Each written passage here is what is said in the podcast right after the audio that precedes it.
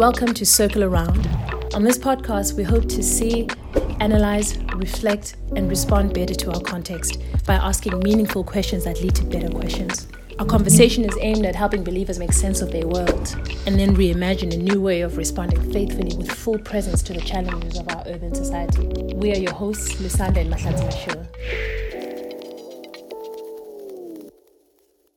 Mahlatsi, it's always a pleasure talking to you.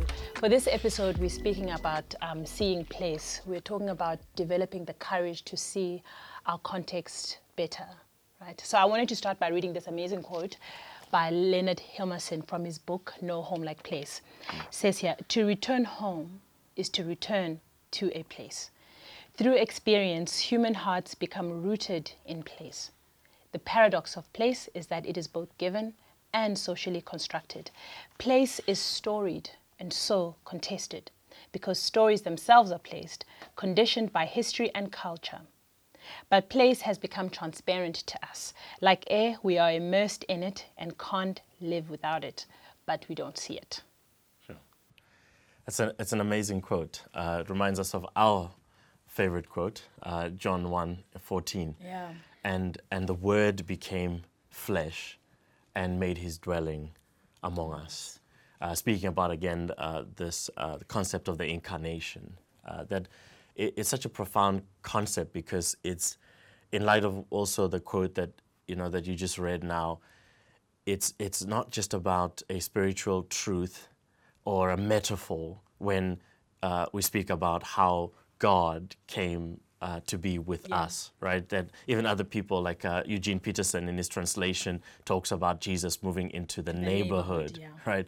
But it's actually a literal thing that we're talking about, that Jesus literally was born in history in a particular place, right, and time, that he lived in a home. And if you can imagine the home that he's living in, it's filled with maybe some sawdust or some wood shavings from the work that his father as a carpenter did. Yeah.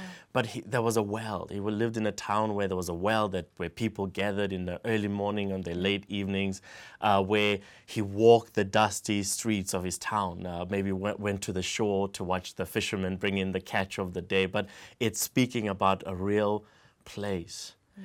And it's the beautiful truth that the invisible God came to be here, came to be with us in this world, that he lived, that he moved, that he acted in this world. So it's a beautiful thing to really wrap your head around. But as always, let me start by asking you two questions. The first one is, where have you seen, this week, the place that reflects the pain of a broken world? Mm. And what places also have you seen God moving into the neighborhood?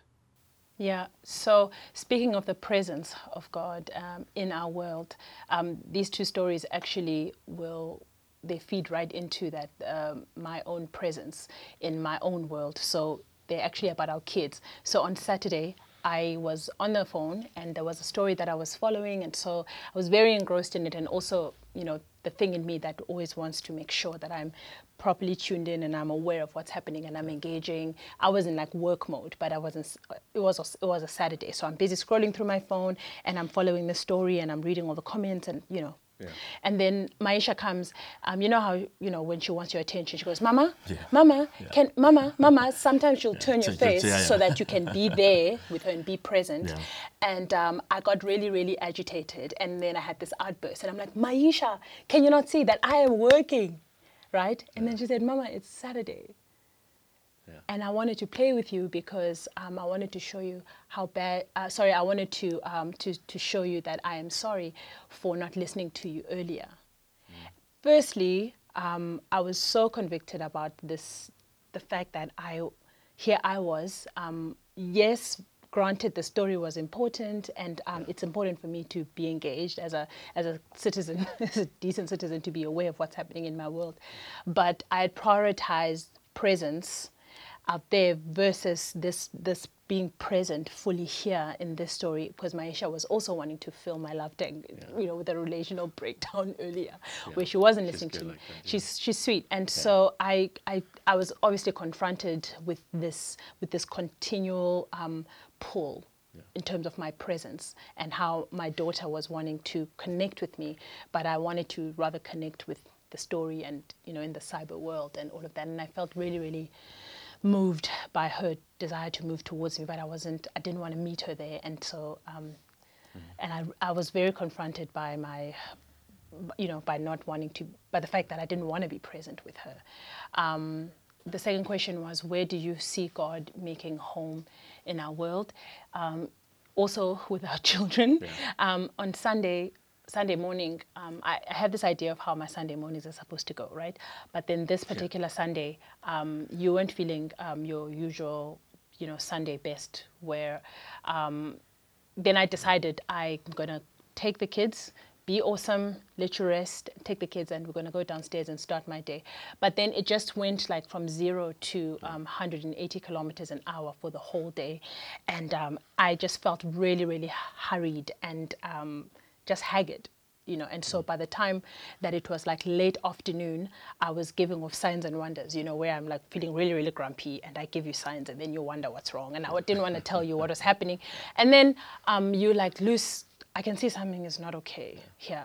What happened? And then I felt, firstly I felt guilty, like, oh, no, that you went well, and I decided to do this. But then we had that moment where we found each other, and I had to name, you know, that sense of being bothered by the fact that my Sunday got spoiled and I never really felt the Sabbath that I was expecting. And then, you know, you made right, you said you were sorry. Usually that solves many things. That solves many things. And but honestly, I feel like that for me, at least at a micro level, us finding each other is some of the ways that I see God wanting to make his home among us, when we know how to name things that put us at odds with each other within our family, and then we find each other, we reconcile, and the other person makes right, and to restore and bring back into that relationship. I agree. I think sometimes that act of finding one another gives us the sense of hope or how things are meant to be, at least a restoration of relationship or connection. But thank you for being gracious in that moment. You did make up for it. So I did. I still am. But so talking about, you know, this idea of place, a home, and belonging. Yeah. I realized that for many people they make that automatic assumption and connection that between home and place, that you know where you are, that's home. Yeah. And that usually home has these connotations of, this is where I belong, this is where I rest, this is where I'm wanted, this is a place of safety for me. But one of the things that really, I think, maybe showed the disconnect between these three things for many South Africans was during the lockdown period, right? And I had the privilege right early on as the lockdown was announced in our country, to then kickstart the activities of the Kolisi Foundation, where we got to travel around the country and provide much needed food relief and support for families that we knew would be in trouble because of, you know, the lockdown, particularly in under-resourced communities. Now, one of the things that, you know, we began to notice as we traveled around different spaces in our country is the idea that where people were confined to, this place that was meant to be home was a place of lack for many of them, was a place of despair and distress, but it wasn't the same thing for everyone. It, depending on where you went, which space this sense of home was located in our country, different people had different experiences, and belonging wasn't necessarily always a common experience. And so that really hit me hard. I already knew about it, but that really hit me hard seeing that. And you stayed at home. You know, we were with our girls who were, you know, a bit stir crazy. They really, I mean, they really wanted to move. They wanted to get out. Every hour they kept on asking, yeah, exactly, when are we going to be able to do the things that we normally do? And was and mostly you had to do, I think, containing them, if I can put it that way. Yeah. And so the question would be, you know, what has this time, this lockdown period for you, shaped the way you see place, home, and belonging? Yeah. So again, going back to that quote, Hjalmarson says there that place is contested, right? Because it's something that's given and socially constructed. And there's something about the lockdown where you are all asked to stay at home, stay in your home, right? That showed, at least for me, that being in crisis mode actually helped me to see place properly and to see place for what it is. Firstly, for me to see my place for what it is. I remember that for the longest time, I mean, I would always be like, oh, I wish we could have more this. I wish I had more decor. I wish I could build a little bit of this. And, you know, and I always, it almost feels like my home was never enough, right? Until, yeah, shame. You felt that. I felt like a flashback. Yeah. And I always felt like there were things that weren't good enough and all of that. And all of a sudden, I realized, wait a minute, I'm in a house where I take for granted that the structure is safe, that the community itself is safe. There are things that exist in my community that I don't even worry about, the things that are invisible in my community that make me feel like I can have a pretty decent lockdown here. Yeah. And there are things that are visible in my community that give it the texture that actually I'm gonna have quite a good lockdown. I have access to things. All of a sudden I was aware of the fact that we can get resources to make the lockdown better for our kids. They weren't gonna go to school, so we could get them toys. If there's a wind or a flood or whatever, my house is going to be okay. So I saw the things that I took for granted, and then I became grateful, right? And then the other layer was that I was aware now of the tension that I felt that, wait a minute, so if I had this romantic notion of my lockdown experience, what's happening with everyone else? Yeah. So then there's this tension of what I call suburb guilt, where actually being aware of your place and its ideal setup, now I'm aware that actually, you know, as it's popularly said, we might all be in the storm together, but we're in different boats, right? And me then being in this space made me aware, like, wait a minute, we're not all in the same lockdown experience. There are people living in communities where there might not be access, right? First of all, that Gogo who has to go and sell food for the day so that she can have money for tomorrow.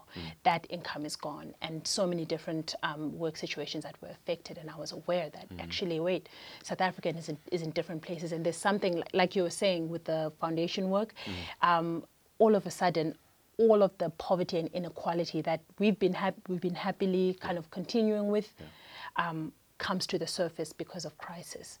And then also, the idea that I can take for granted my own safety as a woman, right? I'm in a home where I know that I'm not living with my abuser, right? There are people who during this before the lockdown, right, if they were living with an abuser, their abuser can take a break from their abuser. Maybe he goes out to play golf with the boys, or he goes out to, you know, for a night out in town, or maybe the guy gets to go to the tavern or the person goes to work and they don't have to be. But now all of a sudden, because of the lockdown, women and children have to sit still and be in lockdown with somebody that's a perpetrator. There's no way out. And so I was just aware of those dynamics. And also finally, just the sense that now, because we're all congregating in the digital space, because that's when we are being together, we're longing for connection, isn't it? And so we're connected on social media. And then you're constantly aware of what the rest of the world is experiencing. And then so you keep scrolling and you keep seeing the dire situations that other people are experiencing. So, and that also causes a sense of overwhelm. And so, I mean, that's pretty much some of the things that made me see place. Sure.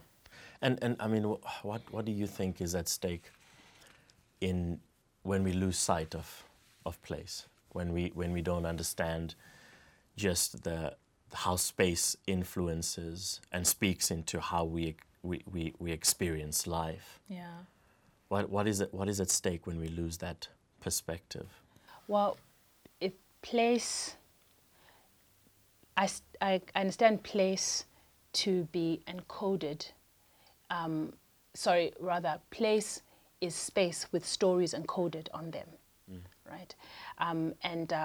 And those stories of those places, they tell you about the people that are there. Right. And so to be aware of the stories that are encoded in place also gives you an opportunity to see who people are, where they are, and also how the place has shaped them, and how they also shape the place. And so I think we often kind of, experience in the hour that we're in as if they're neutral, right? Sure. And so by the time that we talk about race, there's like something that brings up race and all these other socioeconomic realities that we experience.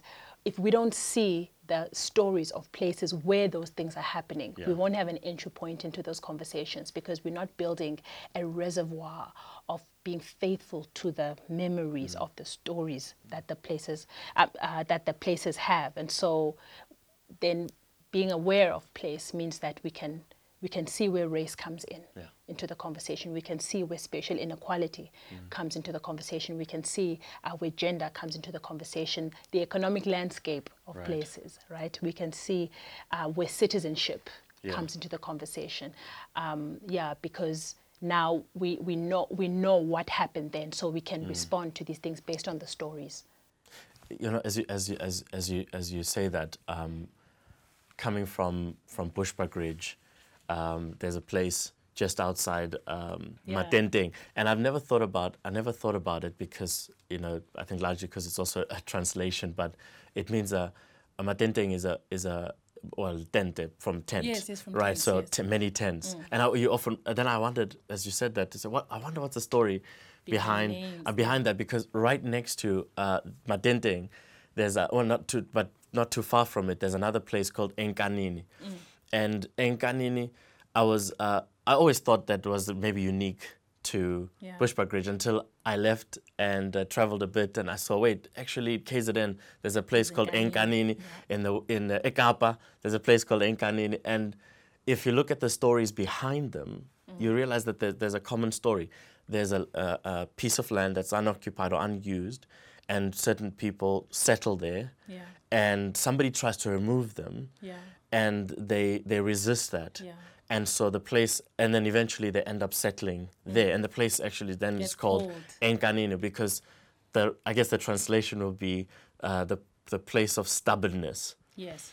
And then I asked myself, who gets to name places? Because I wonder if the people who live there would actually call it a place of stubbornness, or maybe they would prefer a place of resistance, or the place where we fought for our humanity, and won. Our right to a home. Correct, or something like that. But what I'm saying is, I think about also this idea of, that you're talking about, that place is really a space that encodes stories. Yeah. And these stories are about people. And if you miss the stories of the place, then you miss maybe the people who occupy that particular place, and you miss their pain, their stories of pain, their victories, their identity, right? The things that speak about who they are. Yeah. And it's interesting because in the scriptures, this idea of place, you realize that it's space is not incidental to God's activity, that God really cares about place. He pays particular attention to people where they are, and he is very deliberate about where he acts. I mean, you open the scriptures right in the beginning. The scriptures go to great lengths to tell us where, or to describe the landscape of the Garden of Eden, for instance. So we read about the rivers, and we read about the landscape, the geography of the place, the terrain, and so forth. But you move through, and then you see that God says, you know, to Moses, look, go and meet me in such and such a place, yeah. stand in such and such a place, yeah. and then I'll cause my glory to pass in front of you. Yeah. But you have to go in a particular place. You read about Jacob and yeah. his experience where he wrestles with God, and you know, from that point he gets up and he makes this monument. But it's this place. This is where I wrestled with God, and right through in the New Testament, this continues. That understanding place, for instance, helps you to understanding the people, the stories of people in those places, unlocks much of our New Testament. Yeah. Paul's letters, for yeah. instance, when you want to understand what was going on in Corinth, you think about Corinth as a city yeah. and the activities, the economic activities, the class system, class how dynamics, the yes. dynamics and how everything works, and you have to think through that. But also, you see it in some of the gospel writers and how they even assume place is something that it has meaning, that they can use it as a literary device to tell us certain things. So, you know, Jesus encountering the Syrophoenician woman, he leaves yeah. This particular area, Jewish territory, and how we're told he's left Jewish territory because he entered Tyre and Sidon, yeah. you know, because now these are non-Jewish territories. And we understand that the way that's described, he's not there on a mission, say like Jonah to Nineveh, for instance. He's there to rest because yes. The way place is described now becomes something that's assumed will tell us stuff about Jesus' yeah. own mission yeah. and his state of mind and what he's trying to accomplish, so that even that encounter with the Syrophoenician woman, long before we get to the dialogue, the way that the story is told and how place shapes the setting of the story, yeah. we already know how to then understand the interaction. Yeah. I wonder, what has made us, or what makes us think that God doesn't care about place, you think? Yeah, I think, I know that later on we're actually going to get into the way in which over time, church history and I think general world history has led to this place of dividing what's spiritual, which yeah. in terms of what God is concerned about, and what is secular and what's worldly, mm. right? What we should distance ourselves from being too concerned about. But what really brings me a sense of reprieve when I look at John chapter 1 verse 14 is the fact that God didn't sit, you know, from this high and lofty place, but he saw something was happening in our place, and then he entered it, right? We talk about the incarnation as something that blesses, or rather it's a visitation that shows us that God loves this creation that he made. Otherwise, he would have done some symbolic thing from afar and would have never really cared about entering into the physical world.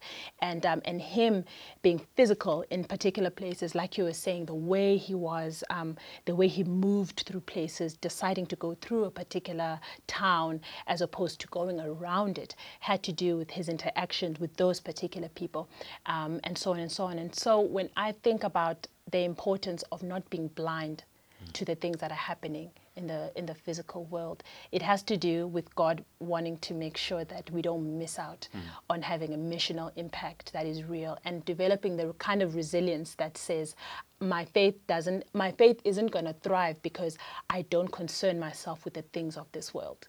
Because there's something that's unbiblical about that, because then you have to wonder, why did Jesus come into this world? Yeah. And Hjalmarson says something in his book where he's talking about how we are not saved from history, but salvation is in history.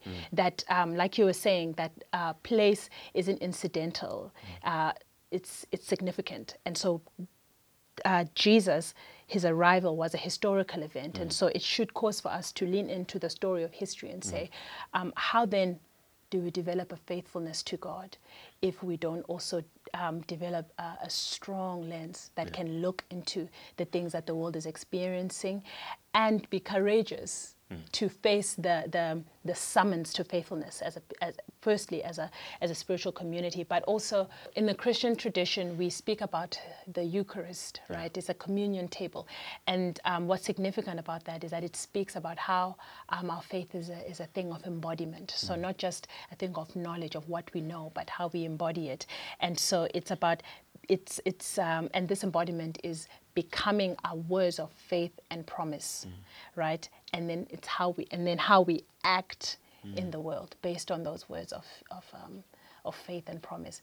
And I think when we are able to pay attention to this world and respond to this world with its challenges, with its histories, with all the things that are contested because of what has happened in a place, I feel that we get better at responding missionally. And so we don't have to rely only on our knowledge when it comes to responding to societies, outcries, and the things that happen on a daily.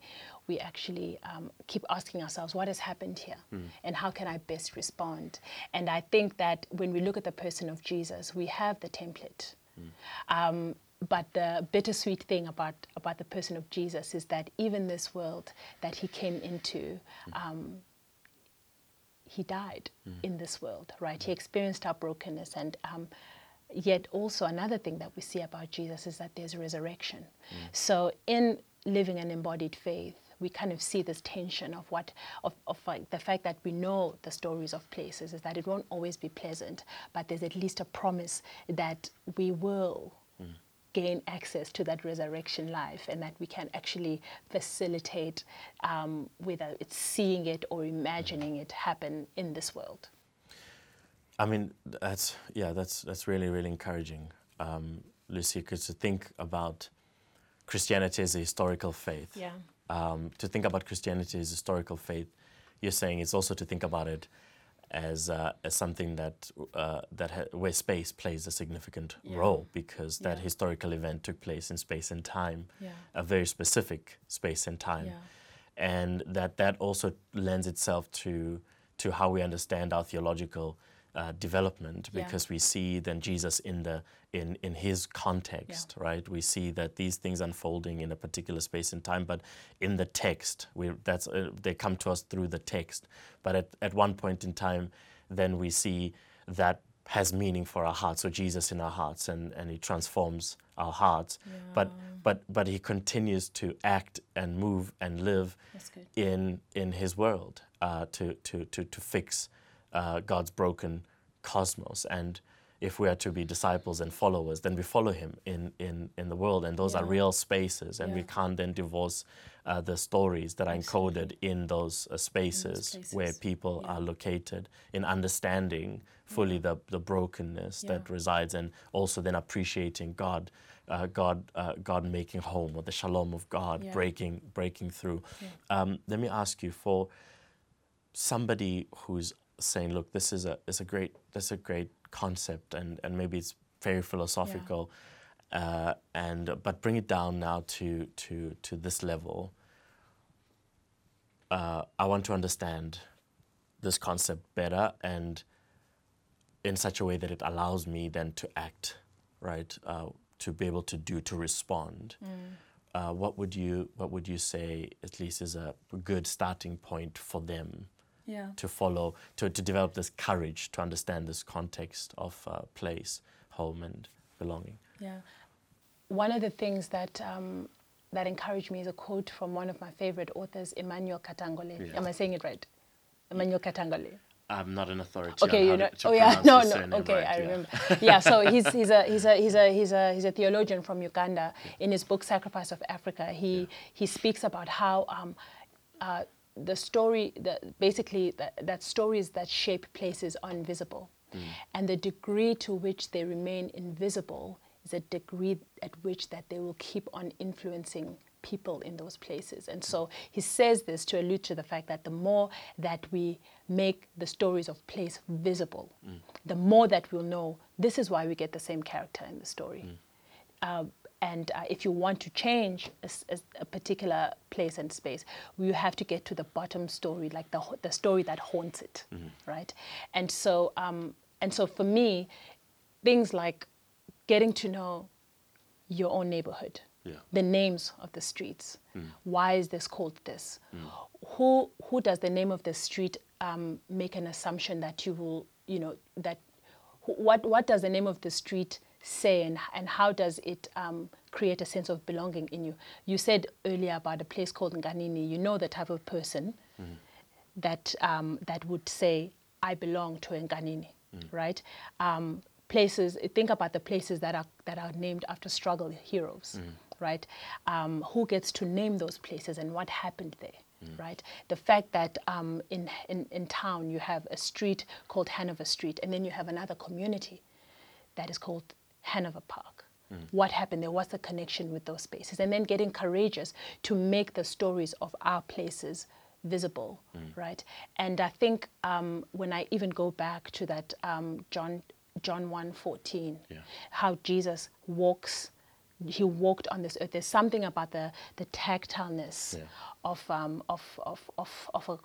God. There's something about the touchability of God, and I feel that touchability and that visibility of God in the pain of the broken world actually speaks to us and our willingness to be touched where there is pain, to be present where there is pain. That we're not trying to run away and say, "I'm actually going to the sweet by and by, guys. Peace out. I don't talk about all of these hard stories." And so I think it's our willingness to be courageously there in the stories of pain that we find. And so that's honestly been my journey.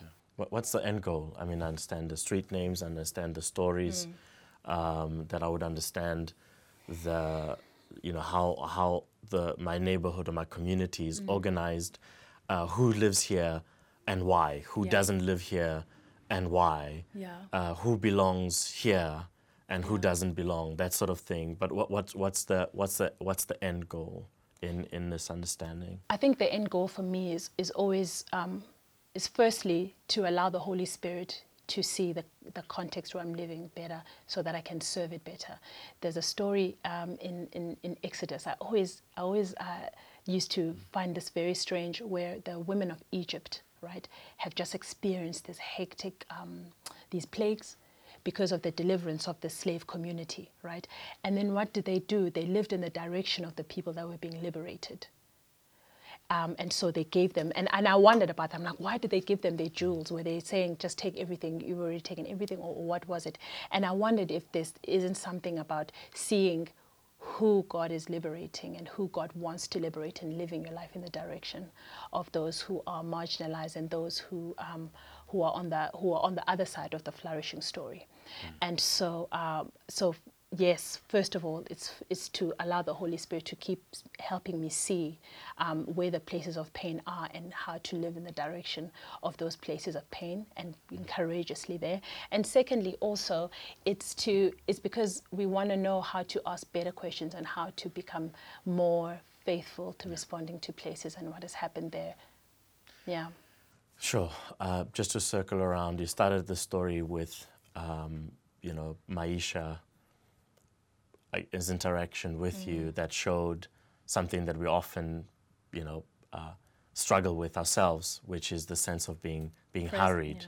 Yeah. The way that the book Soulkeeping speaks about being hurried is that you lose, you're always preoccupied, right, with the next thing or what I need to do, that you lose the ability to be present with God and with you. Yeah.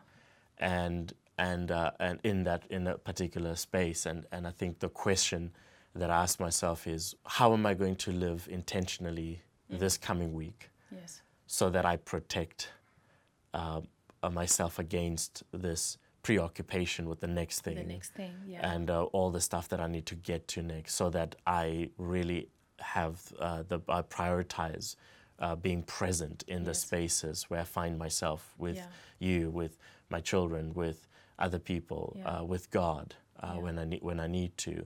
And coming back now to what you said about the fact that people have a context, and space is a context, is to understand people, because it encodes the stories of people.